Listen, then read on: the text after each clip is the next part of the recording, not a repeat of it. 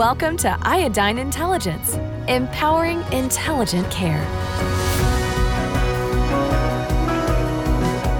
Hey there, welcome to the Iodine Intelligence Empowering Intelligent Care podcast brought to you by the experts at Iodine Software. I am your host, Hilary Kennedy, and today's episode is going to go over rules based prioritization versus machine learning. You know, today, most healthcare technology solutions that support revenue cycle billing, coding, and documentation teams, they use systems and workflows that think like computers, not clinicians. They leverage rules and checklists, which only consider narrative documentation, and then those can lead to unforeseen errors given the many nuances of the healthcare revenue cycle. So, we are going to dive into how this can be improved. And joining me to share insight and real world application is Lance Eason, Chief Data Scientist at Iodine Software, and Troy Wasilefsky, Chief Revenue Officer at Iodine Software. Welcome to the show, gentlemen. Thanks, Hilary. Thank you. I'm excited to talk about this. You know, as I mentioned in the beginning, healthcare tech solutions, they often think like computers and not clinicians, and Iodine takes a, a totally different approach. So, Lance, I'll start with you. Can you explain cognitive emulation and why it's different? Sure. So, in the space that we're in, which is primarily the revenue cycle space, a mistake that we see a lot of companies making is not recognizing that fundamentally, revenue cycle is still a clinical cycle. Underneath it all, you're earning revenue not by selling products. You're earning revenue based on the care that you're providing, that the patients you're treating actually need. And so if you divorce yourself from understanding the clinical picture of what's going on, you really hinder your ability to make good decisions about what actually needs to happen in order to actually address problems in the revenue cycle. So, the way we fundamentally think about it is we backed up a step, and before we even started focusing on CDI, we started focusing on understanding what's actually clinically happening with the patient. And based on that, then you can go back and you can look and you can say, where are the holes? Where does this clinical picture not match up with the reality that I'm seeing? Where does somebody need to know and take intervention? And so that's that's the first mistake I think we see a lot of companies making is trying to pretend like you can give good guidance to people in the revenue management cycle without first fundamentally understanding what's going on with the patients that's actually driving the decisions that they need to be making. And then the second you've already alluded to, which is a lot of times tech solutions in this space come at it algorithmically. They, they'll come at it and they'll try and define a set of rules that help you identify some problem or another. And that, uh, we'll talk some more uh, later on about this, but that's just fundamentally a limiting approach. This, this is a complex area. It takes a lot of subtlety in some cases to understand what's going on with the patient, and rules just don't capture that subtlety. Absolutely. And, and like you mentioned, it is incredibly complex in so many ways. So, Troy, I would love for you to expand on how your core technology helps solve the earned revenue leakage problems. Yeah, absolutely. And, and before I even answer that, I'll say, you know, I think in to, to Lance's points, you know, we're talking about the revenue cycle. It's also a clinical cycle. And so when we talk about earned revenue leakage, that's a huge output of correcting this documentation problem, but so is a lot of quality improvement as well, right? So mm-hmm. there's quality indicators, quality um, tracking that leaks out of the system as well, and so both of those are are, are important. I mean, we, I think our, our our take on revenue leakage, quality indicator leakage, was really the the basis for how we even designed our applications. What I mean by that is unlike a lot of other companies in the industry who you know started this process of building software primarily just to build workflow solutions. How can we push electronic paper around? Iodine came at it in a, in a different way. We we said where are the points within the mid revenue cycle where revenue and quality indicator leakage is happening? And let's build solutions that are specifically targeted at solving the underlying root causes of that leakage versus retrofitting, you know, some sort of workflow solution to try to fix these things along the way. And so, for example, you know, one big part of revenue leakage and quality indicator leakage comes at the uh, while the patient's in the in the hospital, um, concurrent documentation, And a huge problem that uh, folks have is just figuring out which cases I should actually look at that have documentation integrity opportunities in them. Um, we solve that first by saying we'll use machine learning to look at every single case every single day the way a clinician would, determine what conditions are there, and then compare that to what the physician has written down and only have the documentation specialist examine and look at those cases that have an integrity issue, right? That's sorting all, separating the wheat from the chaff, right? So that's one big solve, right? design a software system that helps people focus their productive time on where there are actual problems, not spend their time eliminating cases that, that don't have problems and they just wasted their time reviewing. Another big point of leakage is, you know, in the process of um, improving documentation, we have to query the physicians. We have to ask the physicians, right? Is this, is what I'm seeing as a problem here a real problem? And if so, can you correct it? And the term of art there is a query, right? Well, the more queries you can send to physicians, the more improvement opportunities or documentation correction opportunities you can you can get out to physicians to to, to fix the record.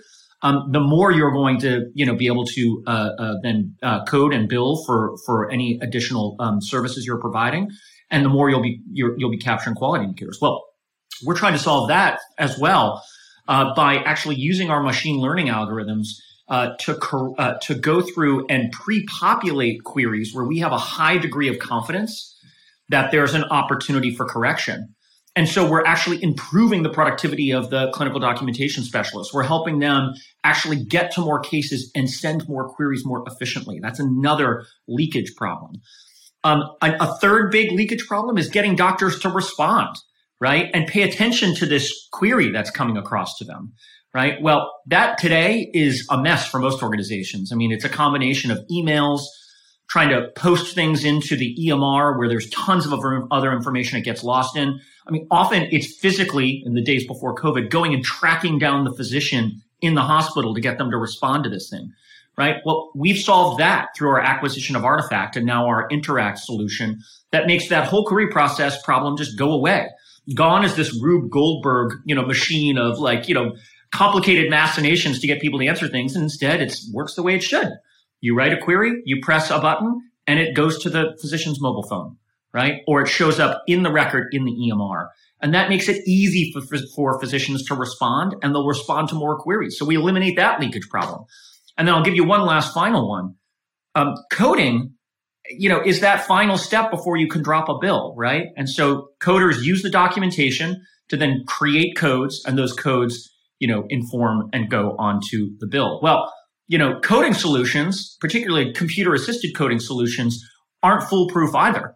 And therefore, after a physician, after a patient has been discharged from the hospital, their case is coded.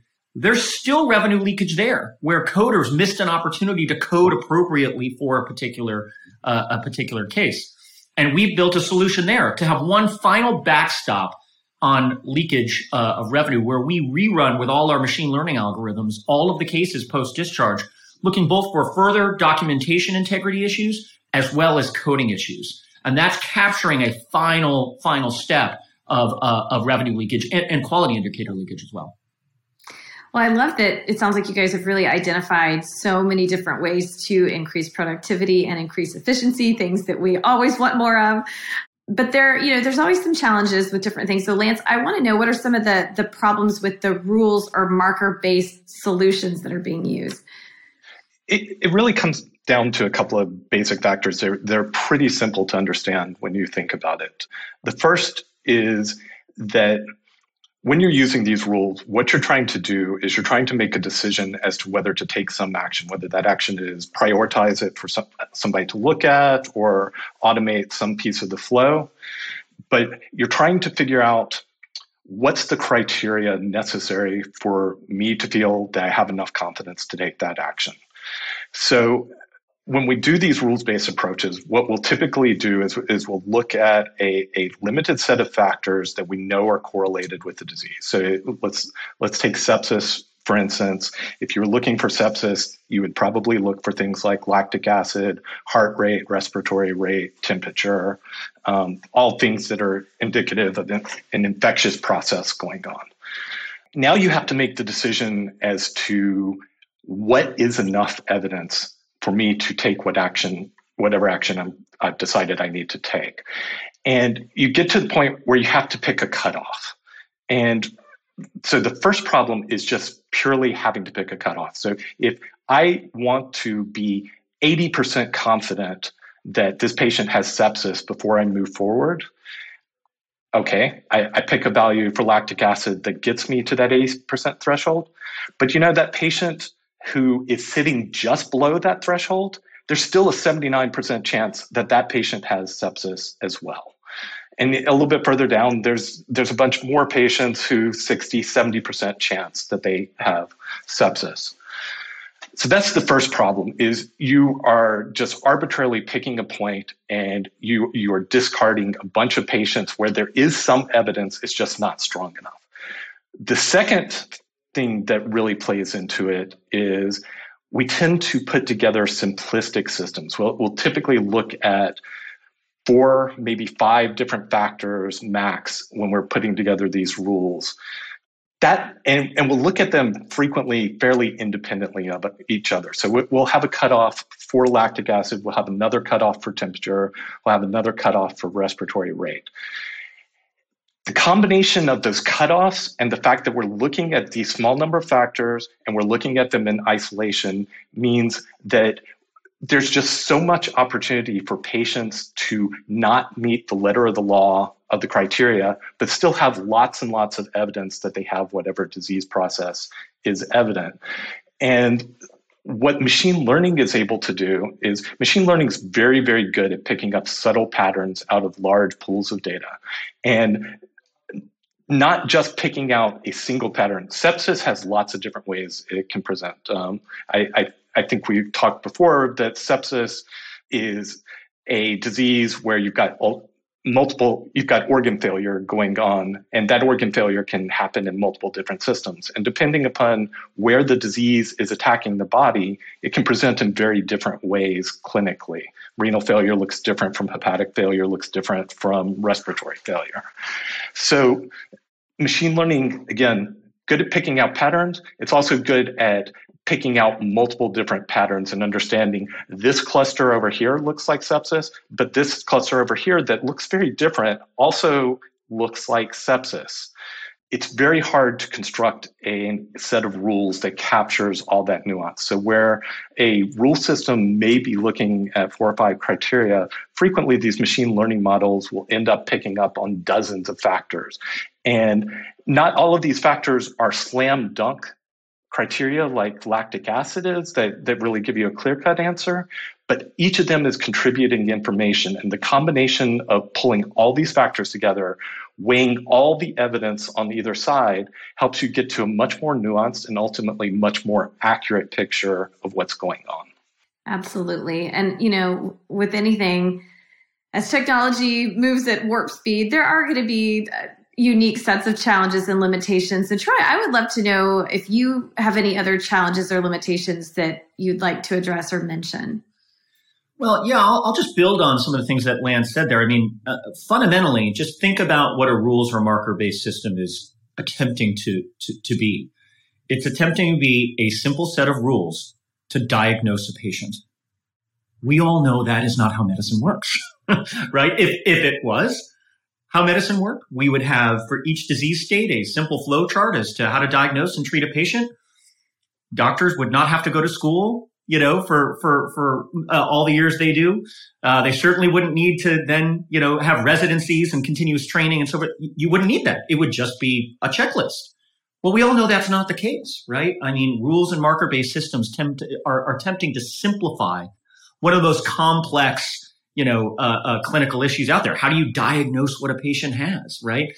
Um, and so we think the only way to really solve that, Hilary, goes to what you said at the beginning, is to use a, a, a computer system that can actually think like a clinician. Now, no computer system is ever going to think right like a clinician, and, the, and that that clearest uh, uh, definition. But to Lance's point, machine learning models are able to far more mimic the ability to recognize patterns and see complex variables the way that a human mind does. And that's why we think it's it's so effective here. But also to your question, Hilary, I mean, what else do we have to consider? Well, I think what we've seen in the market is for those organizations that uh, attempt to utilize rules and marker based systems to sort through and try to prioritize which cases they're going to look at, often quickly start to see the failure rate there. Right? Their clinical documentation improvement specialists, their physicians will start to quickly see that there are enormous amount of false positives there's false negatives as well. And worse yet, they're actually losing cases that just haven't been identified by that oversimplified marker based approach. Um, and what folks do is lose confidence in those, those marker or rules based systems. And that loss of confidence often then has people reverting back to the tried and tested method that still doesn't work either, which is trying to review every single case every single day, which nobody's staffed for. Right. So, you know, we've often here at Iodine been talked about the idea that in clinical uh, spaces, trusting the software is essential to getting value out of it. Uh, rules and marker based systems tend to lose a lot of trust very quickly. Whereas what we've seen with machine learning models is quite the opposite, right? Folks start to very quickly grasp and understand the accuracy level we're talking about here. They understand that when you say 90% accurate, that means nine out of the 10 cases you review that are flagged that way are going to have an opportunity and one won't. And they get that, right? And so trust is built. And with that comes greater utilization, which drives, again, a lot of the performance and improvement we're seeing across health systems today. Well, and we've been touching on this throughout our conversation. And, and Lance, I'll start with you on this one. What has coupling machine learning and advanced natural language processing or NLP, what has that allowed iodine to do? So I think of it in the same way that um, mapping the human genome that unlocked the ability to do precision medicine because suddenly you weren't just looking at the population in generalities you were able to look at each patient individually i kind of see it the same way for what we're doing because we are actually unlocking the ability to understand what's clinically going on with each patient that allows us to tell our customers specifically for this patient here, here is the intervention that's necessary. Here's what you need to look at for this patient. And we don't just speak in generality. So the the counter would be, you know, you bring in a consultant, you do an audit, they uncover you've got this systemic problem within your program. Uh, let's say you're you're systemically underdocumenting acute tubular necrosis. And so you sit down with your staff, you tell them, okay, we are having a problem here. Watch out for this on every patient. Maybe we'll put up a reminder on every patient. Maybe we'll put together a rules based system, as we've discussed before, that tries to pick these out. But you're taking a broad swath at the problem there. You're, you're basically saying, okay, I know that I'm missing acute tubular necrosis patients, so I'm going to focus on it across the board. What we're doing instead is we're looking and saying, hey, this patient clearly is not acute tubular necrosis. You don't need to worry about it for this patient. We'll call out other things if you need to worry about them on this patient. But oh, by the way, these patients, yes, that is absolutely something you need to pay attention to. Uh, we will alert you to the fact and call it to your attention. So rather than trying to take, you know, very broad approaches of fixing the problem crudely across the board, we're able to pinpoint and say, here are the specific patients you're having problems with. Potentially here are the specific physicians that you're having problems with or the specific type of patients you're having problems with and point you to those patients individually. And that that's what this machine language machine learning and natural language processing that's what it allows us to do is it allows us to peek in and actually understand what's going on on a patient by patient basis and then at a higher level aggregate that to tell you what's going on with your entire population no, and Hilary, I just want to add one other thing here, if it's okay. This this whole space, right? It's part of why we're doing podcasts like this, right? This whole space of AI, machine learning, NLP, all these acronyms. It's a very fraught and confusing space for, for most folks, right? I mean, this is new technology. And, and I think, uh, I think one thing that, that is important to clarify here, because there's a lot of, you know, I wouldn't necessarily call it misinformation, but just it's, there's a lot to digest for a lot of folks here. we hear a lot about people um, and other companies saying, "Oh, yeah, you know, we use machine learning as well." Well, let's just talk about what that what that usually looks like, right? And the difference between what we're how we're applying machine learning. Natural language processing, as you know, Lance just described, is designed to understand and interpret written the written word, right? And as Lance said, we, we use it today because we have to digest that narrative record right, that the physician has written down. We need to turn that into computer code so that, you know, our systems can understand what the, what the physician wrote down. That's a powerful technology. Simultaneously, we're using machine learning to digest the whole clinical record and make specific clinical predictions about the diagnoses of that patient from the raw clinical record. That is a very unique novel use of machine learning. What we hear a lot in the market is, oh, well, we're using machine learning as well. And what you'll often find is that that's true, but it's a different application of machine learning. You can use machine learning, for example, to help ensure that the semantic lookup feature of your natural language processing software gets better, right? That's different. That's helping to train, use a machine learning model to train your NLP. And again, I know we're down in the weeds of all this terminology, but you know, helping your NLP to know when you see these words, right, it means this more often than it means this. And you can use a machine learning model to make that better. That is entirely different than being able to make clinical determinations on raw clinical data with machine learning. That's an entirely different, frankly, much harder problem to solve. And I think it's worth folks hearing that because again, there's so much talk about AI in the market today. It's important to understand what everything is. And you know, people should be asking probing questions to really determine how is this technology being used, not just I can put a label on it and assume it's all the same. Well, I think you're so right. And it's an exciting time to be in the industry. I, I love what Iodine is doing and how you have set yourself apart. This has been a, a very helpful and fascinating conversation on rules based versus machine learning. I want to thank you both, uh, Lance Eason, Chief Data Scientist at Iodine Software, and Troy Wasilefsky, the Chief Revenue Officer there as well for joining me on the show. Is there anything else you want to mention before we wrap things up? I don't think so. Thank you, Hilary. It was great you to be here. You guys, I mean, Thanks you covered everything very comprehensively. good. Okay, it's, been a, it's been a great conversation. Well, I want to thank everyone else for tuning into this episode of the Iodine Intelligence Empowering Intelligent Care podcast. If you like what you heard, you can check out more episodes of the show by subscribing on Apple Podcasts or Spotify or wherever you like to get your podcasts. So we'll be back with another episode soon. Until then, I've been your host, Hilary Kennedy. Thank you so much for joining us.